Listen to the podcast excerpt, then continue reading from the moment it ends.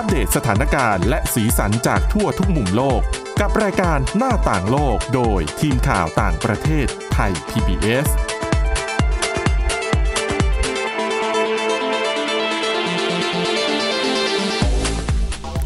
สวัสดีค่ะ คุณผู้ฟังต้อนรับเข้าสู่รายการหน้าต่างโลกค่ะ วันนี้เรากลับมาพบกันอีกครั้งนะคะ วันนี้ค่ะจะไปว่าด้วยเรื่องของผลกระทบที่เกิดขึ้นจากสภาพอากาศโลกที่ พบว่ามันร้อนมากขึ้นเรื่อยๆนะคะ และปรากฏการณ์ในลักษณะนี้เนี่ยกำลังทำให้เกิด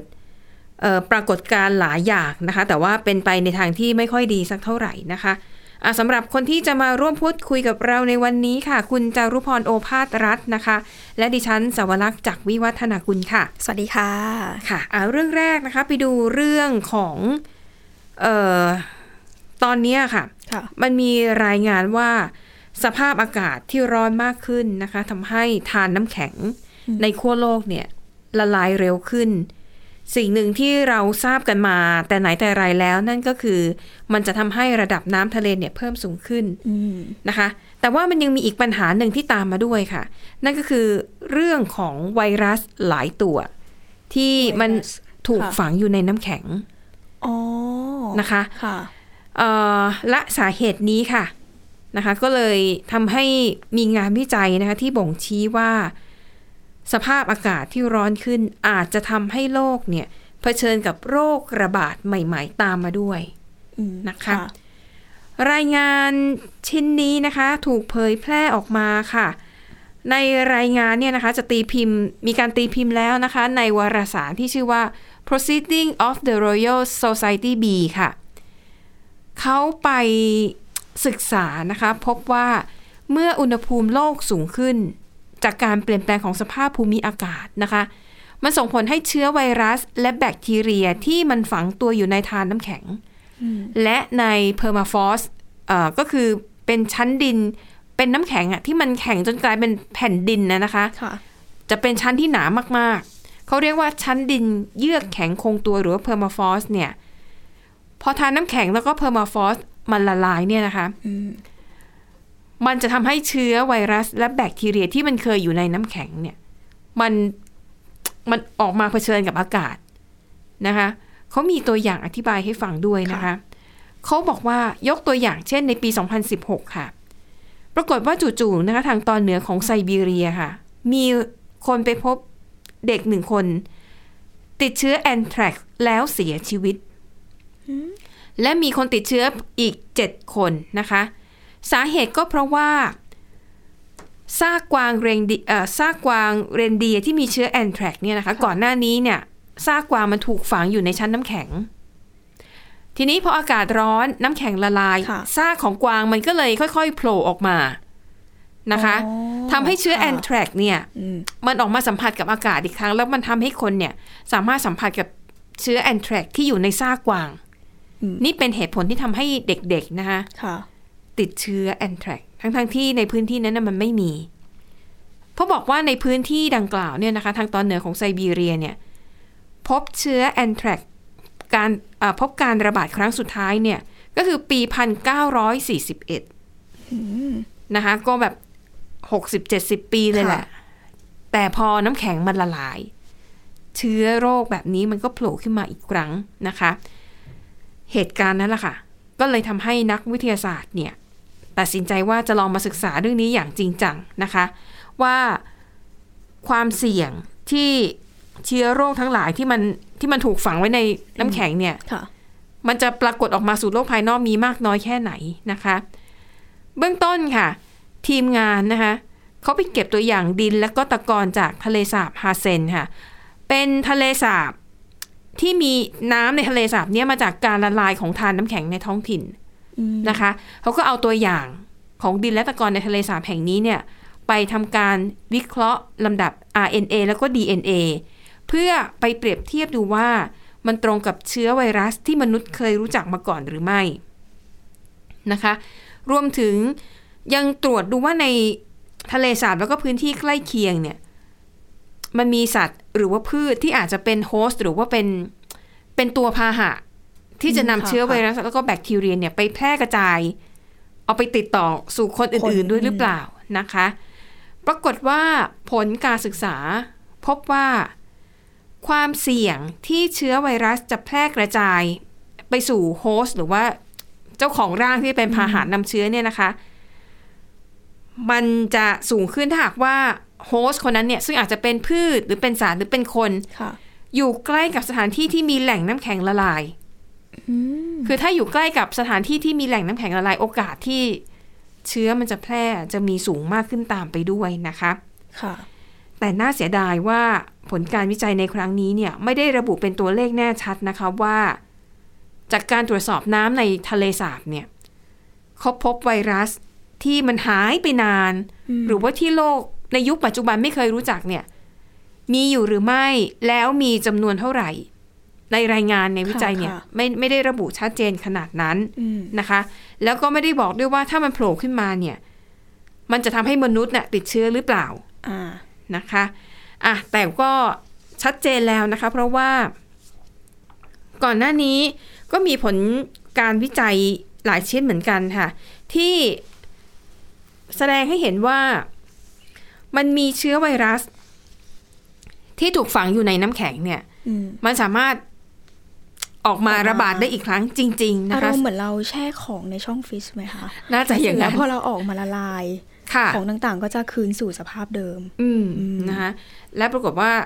เชื้อโรคหลายตัวเนี่ยทนค่ะทานมากนะคะ อย่างมีเชื้อไวรัสตัวหนึ่งค่ะ เขาตรวจพบในน้ำแข็งที่นำมาจากที่ราบสูงทิเบตในฝั่งของจีนนะอืม พบสารพันธุกรรมไวรัส 33 ชนิด โห ในจำนวนนี้นะคะ 28 ชนิดเนี่ยเป็นไวรัสชนิดใหม่อืมซึ่งไม่เคยพบมาก่อนค่ะแล้วก็ประเมินว่าหนึ่งในหนึ่งในจำนวน 28 ไวรัสเนี่ยนะอืมน่าจะเป็นไวรัสที่มีอายุประมาณ 15,000 ปี โอ้โห ค่ะ ดังนั้นนะคะ นี่ก็จึงเป็นอีกรายงานชิ้นล่าสุดค่ะที่ตอกย้ำให้เราเห็นว่า การเปลี่ยนแปลงของสภาพภูมิอากาศไม่ได้ส่งผลเสียในด้านของสิ่งแวดล้อมหรือว่าเศรษฐกิจเท่านั้นนะคะค่ะมันยังมีแนวโน้มที่จะทำให้เกิด โรคระบาดโรคใหม่อืมนะคะ โควิดนี่ก็ก็ก็ยังไม่ใกล้หายใช่ใกล้ใกล้จะจบค่ะ ก็ถือว่าสภาพสถานการณ์โดยรวมเนี่ยใกล้ภาวะปกติเต็มทีนะคะใช่ค่ะแต่ก็ประมาทไม่ได้อืมไม่ว่าจะเป็นตัวของโควิดเอง อาจจะมีการกลายพันธุ์เป็นสายพันธุ์อื่นใหม่ค่ะๆหรือแม้แต่ เชื้อโรคที่มันฝังอยู่ในน้ำแข็งห่างหายไปนาน มันอาจจะกลับกลับมาออกมาอีกก็ได้นะคะค่ะอันนี้ก็เป็นอันตรายที่เกิดขึ้นจากการเปลี่ยนแปลงของสภาพอากาศนะคะ และภัยไม่ได้มีอยู่แค่เรื่องของเชื้อโรคโรคใหม่ ๆ เท่านั้นนะคะ แต่ว่ามันอาจจะนำไปสู่การสูญพันธุ์ครั้งใหม่ของมนุษย์เอ่อในข้อมูลทางประวัติศาสตร์เนี่ยนะคะเขาระบุว่าโลกของเราเนี่ย เคยเผชิญกับการสูญพันธุ์ครั้งใหญ่ไปแล้วถึง5ครั้งห้าครั้งเลยเหรอคะค่ะ และเขามองว่าการเปลี่ยนแปลงของสภาพอากาศกำลังจะทำให้โลกเผชิญกับการสูญพันธุ์ครั้งใหญ่เป็นครั้งที่อืม6นะคะ แล้วสาเหตุหลักๆ ก็มาจากน้ำมือของมนุษย์เนี่ยแหละค่ะอืมนะคะ อันนี้เป็นรายงานจากองค์การกองทุนสัตว์ป่าโลกหรือว่า WWF นะคะ ร่วมมือกับสมาคมสัตวเอ่อสัตววิทยาแห่งลอนดอนค่ะ ก็เขาสำรวจจำนวนประชากรสัตว์ป่าค่ะที่ตายไปนะคะ ตั้งแต่ช่วงปี 1970 ถึงปี 2018 ก็คือ 48 ปีอืมในระยะเวลา 48 ปีนะคะ เขาพบว่าจำนวนประชากรสัตว์ป่าที่เขาในพื้นที่ที่เขาสำรวจเนี่ย หายไป 70%เกือบเกือบ70%แล้วตัวเลขนี้มันเพิ่มสูงขึ้นเรื่อยๆนะคะ สาเหตุหลักค่ะ ก็มาจากการเปลี่ยนแปลงของสภาพภูมิอากาศอืมแล้วสภาพภูมิอากาศเปลี่ยนแปลงได้อย่างไร ก็มาจากการกระทำของมนุษย์ ไม่ว่าจะเป็นการค่ะทำอุตสาหกรรม การทำเหมืองแร่ค่ะการปล่อยแก๊สเรือนกระจกเอ่อก็เช่นแก๊สที่มาจากการทำปศุสัตว์นะคะอืมแก๊สจากมีเทนนะคะยานพาหนะค่ะ ต่างๆ เหล่านี้ พวกนี้เป็นปัจจัยสำคัญค่ะ ที่ทำให้เอ่อโลกเนี่ยเกิดการเปลี่ยนแปลงของสภาพภูมิอากาศ แล้วเขาบอกว่าบางครั้งเนี่ยการเปลี่ยนแปลงของสภาพภูมิอากาศมันเปลี่ยนเร็วจนสัตว์ป่าบางสายพันธุ์เนี่ยมันปรับตัวไม่ทันอืมก็เลยทำให้ล้มตายเป็นจำนวนมากค่ะ แล้วก็ในช่วงหลายปีที่ผ่านมานะคะ มีรายงานค่ะว่าสัตว์สายพันธุ์ต่างๆ ค่อยๆสูญพันธุ์มากขึ้นสูญพันธุ์เลยนะศูนย์พันคือแบบไม่ไม่เหลือใช่อะไรเลยใช่ไหมคะค่ะ ก็เลยนี่แหละ นักวิทยาศาสตร์หลายคนมองว่าโลกกำลังอยู่ในช่วงเริ่มต้นของการสูญพันธุ์ครั้งใหญ่ ครั้งที่หกนะคะ แล้วก็ในรายงานของทั้งสองหน่วยงานนี้นะคะ เรียกร้องให้ผู้นำโลกค่ะ ร่วมการบรรลุข้อตกลงทางสิ่งแวดล้อม ในการประชุมสุดยอด ว่าด้วยความหลากหลายทางชีวภาพที่จะจัดขึ้นที่ประเทศแคนาดาในเดือนธันวาคมนี้นะคะค่ะเพื่อยุติการทำลายธรรมชาตินั้นให้เร็วที่สุดอืมนะคะผู้บริหารของกองทุนสัตว์ป่าโลกค่ะ ก็บอกว่า มันค่อนข้างจะชัดเจนแล้วนะ ในแง่ของทางวิทยาศาสตร์ มันมีหลักฐานที่ยืนยันได้ว่า โลกเนี่ยกำลังจะเข้าสู่หายนะ จากการเปลี่ยนแปลงของสภาพอากาศ เพราะอย่างที่เราเห็นนะคะก็คือไม่ว่าจะเป็นเรื่องของปรากฏการณ์ไฟป่าที่รุนแรงเป็นประวัติการณ์เรื่องของหมู่เกาะต่างๆ แล้วก็พื้นที่ตามชายฝั่งทะเลที่คาดว่าจะจมน้ำหายไปในอีกอืมในเวลาไม่กี่สิบปีข้างหน้าค่ะ เรื่องของสภาพอากาศที่ร้อนเป็นประวัติการณ์ภาวะความแห้งแล้ง เวลามีฝนตกก็ตกหนักผิดปกติ จนทำให้เกิดน้ำท่วมดินถล่มค่ะนะคะ จนทำให้ประชาชนในหลาย ๆ ประเทศเนี่ยเรียกว่าเป็นผู้ลี้ภัยด้านสภาพอากาศอืมคืออยู่ในบ้านของตัวเองอยู่ในประเทศตัวเองไม่ได้แล้วอะเพราะค่ะว่ามันน้ำท่วมจนใช้ชีวิตอยู่ไม่ได้นเหลืที่อยู่อาศัยแล้วอะค่ะใช่นะคะ ในเมื่อสถานการณ์โลกมันเป็นแบบนี้เนี่ยทำไมผู้นำทั่วโลกถึงไม่ร่วมมือกัน ยุติการทำลายสิ่งแวดล้อมได้แล้วนะคะใช่ค่ะเอ่อยกตัวอย่างค่ะเขาบอกว่าหนึ่งในตัวอย่างที่แสดงให้เห็นว่าการเปลี่ยนแปลงของสภาพอากาศโลกเนี่ย มันอาจนำไปสู่การสูญพันธุ์ก็คือในปี 2014 นะคะ ที่ออสเตรเลียค่ะ ในปีนั้นเนี่ยเผชิญกับคลื่นความร้อนแล้วก็ความแห้งแล้งครั้งใหญ่ เขาบอกว่า ในปี 2014 นะคะ ในวันที่อากาศร้อนจัดเนี่ย ในวันแค่หนึ่งวันค่ะค้างคาวแม่ไก่ป่าฝนหรือว่า flying frog bat นะค่ะอันนี้เป็นสัตว์ปีกสายพันธุ์หนึ่ง ตายไปมากกว่า 45,000 ตัว ในเวลาแค่หนึ่งวัน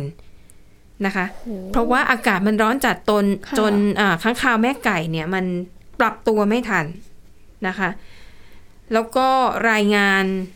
ในออสเตรเลียเนี่ยนะคะระบุว่าอ่ารายงานของฉบับนี้เนี่ยบอกว่าการเปลี่ยนแปลงของสภาพอากาศนั้น เชื่อมโยงกับการสูญเสียประชากรทั้งพืชและสัตว์ รวมมากกว่า 1,000 สายพันธุ์อืมนะคะ ทีนี้ไปดูว่าแล้วภูมิภาคไหน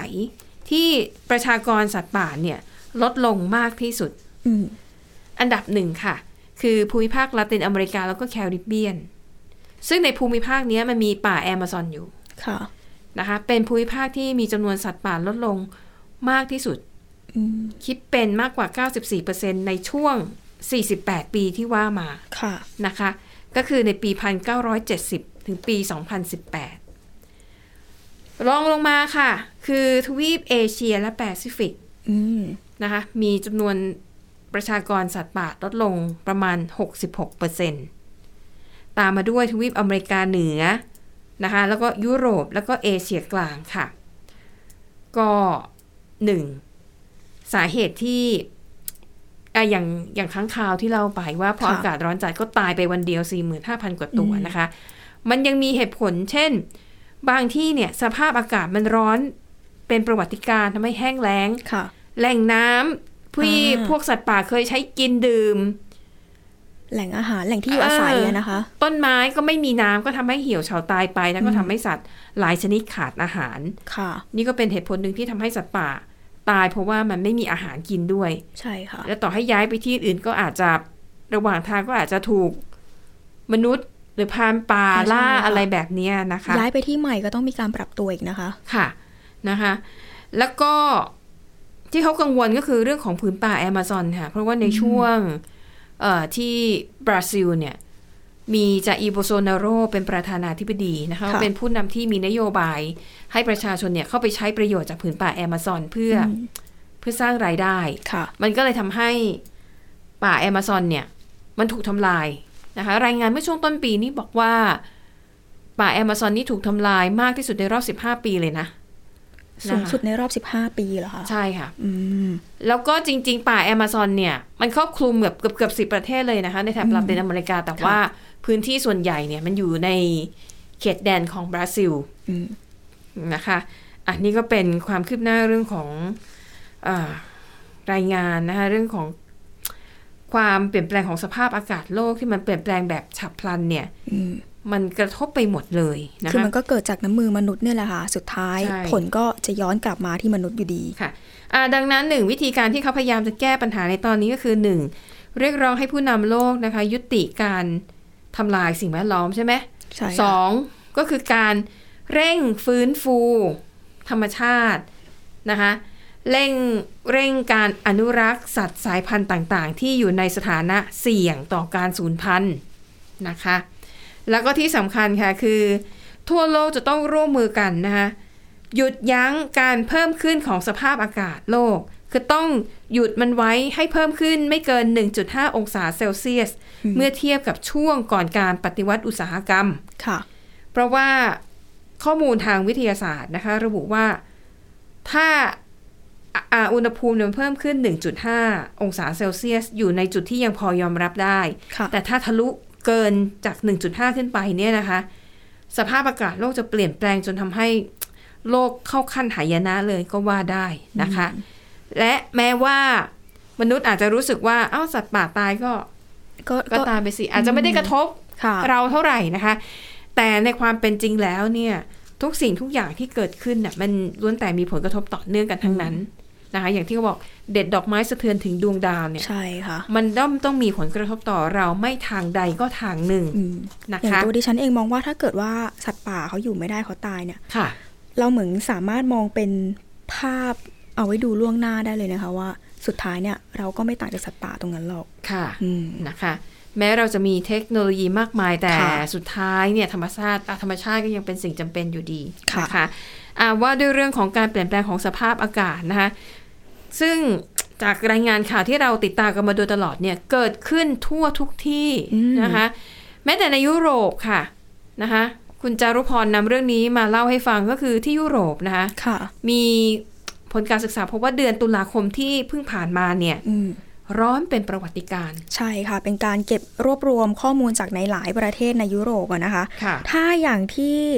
ไม่แน่ใจคุณผู้ฟังได้ติดตามข้อมูลกันมาหรือเปล่า อย่างพวกเราเนี่ยอยู่กับข่าวเสมอ เราก็จะรู้ค่ะว่า อย่างเมื่อเดือนตุลาคมที่ผ่านมาที่สเปนก่อน เอาที่สเปนก่อนก็คือ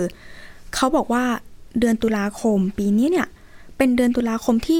ร้อนที่สุดของสเปนเลย ตั้งแต่มีการบันทึกสถิติมาอืมเขาบอกว่าร้อนทุกวันสภาพอุณหภูมิ สภาพอากาศเนี่ยอุ่นขึ้นแบบผิดปกติค่ะ มีอยู่วันเดียวที่เป็นปกติที่สุดก็แค่วันที่หนึ่งตุลาคมค่ะค่ะ ที่เหลือทั้งเดือนคือแบบอบอุ่นแล้วก็ร้อนร้อนไม่ไหวร้อนจนถึงภาพคน ไปอาบแดดกันค่ะไปอยู่ริมทะเลกันทานเออดื่มเครื่องดื่มคลายร้อนกัน ซึ่งปกติเนี่ยการอาบแดดหรือว่าการไปทะเลไม่ใช่กิจกรรมที่คนยุโรปเขามักจะทำกันในช่วงในช่วงเดือนตุลาคมนะคะ เพราะว่าอืมช่วงนี้เนี่ยเอาจริง ๆ มันต้องเป็นช่วงที่มีฝนตก น้ำค้างแข็งแล้วก็กระแสลมแรงค่ะ ค่ะอืมอย่างที่ฝรั่งเศสเองก็เช่นเดียวกัน หลาย ๆ คนก็ไปคลายร้อนไปใช้หาดกันเพราะว่า อุณหภูมิเนี่ยพุ่งสูงเกิน 30 องศาเซลเซียส และอย่างบางพื้นที่บางเมืองก็คือ ตกกลางคืนตกกลางคืนแล้วอะนะคะค่ะแต่อุณหภูมิก็ยังสูงอยู่อืมบางจุดสูงเกิน 20 องศาเซลเซียสค่ะซึ่งจริง ๆ พวกเนี้ยเป็นเรื่องที่ผิดปกติในยุโรปในยุโรปนะคะ ต้องทำความเข้าใจก่อน คือบ้านเราเนี่ยต่อให้หน้าหนาวก็ยังเกิน 20 เกิน 30 กันอยู่แล้วค่ะอะก็อย่างที่เนี่ยกรมอุตุทำนายอ่าแจ้งไว้นะคะค่ะไทยเข้าสู่ฤดูหนาวแล้วอืมหนาวยังไง หนาวยังไงค่ะเดินเหงื่อออกทุกวันใช่ค่ะค่ะสิ่งเดียวที่ทำให้เราสัมผัสความเป็นหน้าหนาวได้ก็น่าจะเป็นกลิ่นของต้นตีนเป็ดอะค่ะ ที่เหลือก็คือไม่มีเลยนะคะประเทศไทย มีมีเย็นนะตอนสักตีสี่ตีห้าอะไรอย่างเงี้ยอ่าพอพอให้ได้ค่ะสัมผัสนะคะค่ะเอามาดูกันค่ะว่าทำไมเดือนตุลาคมปีนี้ จึงเป็นเดือนตุลาคมที่ค่อนข้างอบอุ่นเป็นประวัติการณ์ของยุโรปนะคะ เรื่องนี้เป็นทางด้านของดรเวียร่าออรี่ค่ะ เป็นอาจารย์ด้านการเปลี่ยนแปลงสภาพภูมิอากาศจากมหาวิทยาลัยในสกอตแลนด์นะคะ เขาอธิบายนะคะว่าสาเหตุสำคัญที่ทำให้อุณหภูมิเฉลี่ยเนี่ยเพิ่มสูงขึ้น และแนวโน้มการเกิดสภาพอากาศรุนแรงเพิ่มมากขึ้น ก็เกิดมาจากการปล่อยก๊าซเรือนกระจกของมนุษย์อืมเช่นเดียวกับที่คุณสวรักษ์พูดไปนะคะค่ะทุกอย่างเกิดจากน้ำมือมนุษย์ค่ะ ไปดูกันที่เยอรมนีกันบ้างนะคะ ทางด้านของหน่วยงานอุตุนิยมวิทยาเขาก็รายงานว่า ตอนนี้เนี่ยประเทศเผชิญกับสภาพอากาศที่อบอุ่นที่สุดเลยค่ะ นับตั้งแต่ที่เริ่มมีการเก็บข้อมูล หรือว่าบันทึกข้อมูลมาตั้งแต่ในปี 1881 ก็ประมาณ 200 กว่าปีได้แล้วนะคะค่ะขนาดโดยหน่วยงานอุตุนิยมวิทยาของเยอรมนีก็บอกนะคะว่า เดือนนี้เนี่ยเป็นเดือนตุลาคมที่ร้อนที่สุดอืม ร้อนเหมือนกับเดือนพฤษภาคมเลย ซึ่งมันคือเป็นภาพภาพสะท้อนสภาพอากาศในอนาคตได้เลยนะคะ ค่ะ คืออย่างเดือนพฤษภาคมเนี่ย ที่รายงานกันมาก็โอ้โหสภาพอากาศคลื่นความร้อนอืมแต่ละที่นะคะ แทบจะอยู่กันไม่ได้ ค่ะ ร้านไหนในเมืองเปิดแอร์ก็คือลูกค้าเนี่ยเข้าแน่นมากค่ะพอๆกันเลยค่ะ ซึ่งเยอรมนีก็ไม่ใช่ประเทศเดียวค่ะ ไปดูข้างๆกันบ้างอย่างที่ออสเตรียค่ะเขาก็บอกว่าเขาก็ร้อนเหมือนกัน ร้อนไม่ไหวร้อนที่สุดในประวัติการณ์เช่นเดียวกันค่ะ อย่างสเปนเองก็ไม่ใช่แค่ว่าร้อนอย่างเดียวเขายังเจอในเรื่องของคลื่นความร้อนที่ทำให้เกิดไฟป่าด้วยอืมเพราะฉะนั้นร้อนจากอากาศ ร้อนจากไฟป่าไหนจะสภาพมลภาวะจากควันไฟด้วยนะคะ ซึ่งเขาบอกว่าสถานการณ์เนี้ยเป็นสถานการณ์ที่ดำเนินมาเรื่อยๆ ไฟป่านะคะดำเนินมาเรื่อยๆ จนก็ทำให้ ส่งผลกระทบต่อสภาพอากาศในเดือนตุลาคมเช่นเดียวกัน ค่ะ โดยเขาบอกว่า อย่างที่บอกไปว่า ร้อนทุกวันไม่มีวันไหนที่ไม่ร้อนยกเว้นวันที่หนึ่งตุลาคม อืมอืมแล้วก็อย่างที่ถ้าร้อนที่สุดของสเปนที่ผ่านมาในเดือนตุลาคมเขาบอกว่าจะเป็นทางตอนใต้ค่ะค่ะอุณหภูมิของเมืองนึงเนี่ยพุ่งไปถึง 34.5 องศาเซลเซียสนะคะอืมอันนี้ถ้าอยู่ในบ้านเราในยเรื่องปกติค่ะแต่นี่คือยุโรปนะคะค่ะอืม ซึ่งถ้าถามว่าผลกระทบที่เกิดขึ้นทั้งหมดจะส่งผลอย่างไร ก็อืมในระยะสั้นเนี่ยเห็นง่ายๆเลยก็อาจจะเป็นในเรื่องของระบบพลังงานค่ะการคมนาคมขนส่งก็อย่างเช่น เราต้องพึ่งพาเรือ ต้องใช้เรือแต่ถ้าระดับน้ำมันลดต่ำลงเนี่ย ก็ทำให้แม่น้ำลำคลองเนี่ย เริ่มแห้งอืมการเดินเรือก็ไม่สามารถทำได้ตามปกตินะคะค่ะแต่ถ้าถามว่าผลกระทบในระยะยาวแน่นอนมันรุนแรงมากกว่าอยู่แล้วใช่ ก็อย่างเช่นที่คุณสวรักษ์บอก เราอาจจะสูญพันธุ์กันได้เราอาจจะสูญพันธุ์กันได้ใช่ค่ะเราอาจจะไม่ได้มานั่งฟังพอดแคสต์กันอยู่ตรงนี้นะคะ เราอาจจะหายไปเราอาจจะล้มป่วยใช่อะไรอย่างค่ะเงี้ยนใช่ค่ะค่ะ ซึ่งจริง ๆเขาก็บอกว่าอีกเรื่องหนึ่งเชกเช่นเดียวกับสัตว์ป่าอืมที่สูญพันธุ์ไปอืมก็คือ เราเนี่ยแหละมนุษย์เราเนี่ยแหละค่ะค่ะจะไม่มีอาหารค่ะอืมระบบอาหารหรือว่าปริมาณเนี่ย มันจะขาดขาดเกินเกินๆมามาหายหายๆมันจะค่ะไม่พอดีกับความต้องการของมนุษย์น่ะนะคะค่ะ จะส่งผลให้แน่นอนผู้คนหิวโหยค่ะอืมเสียชีวิตจากความอดอยากอีก รวมไปค่ะถึงลี้ภัยค่ะคนก็ต้องอพยพย้ายถิ่น ตรงไหนค่ะอยู่ได้เราต้องไปตรงนั้นค่ะอืม